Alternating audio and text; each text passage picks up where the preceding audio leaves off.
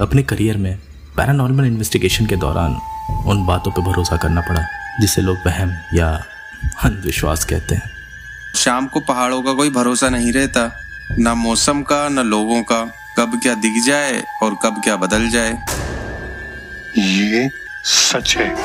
आप लोगों को किसी ने रोका नहीं कि इस वक्त मत जाओ। चलावा इसी वक्त तो घूमते हैं। आपका तो काम अभी करना है। जाऊँगा मैं।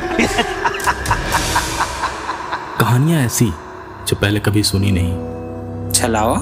जी ये एक प्रकार का भूत होता है। दिखता तो आदमी जैसा है लेकिन होता है भूत।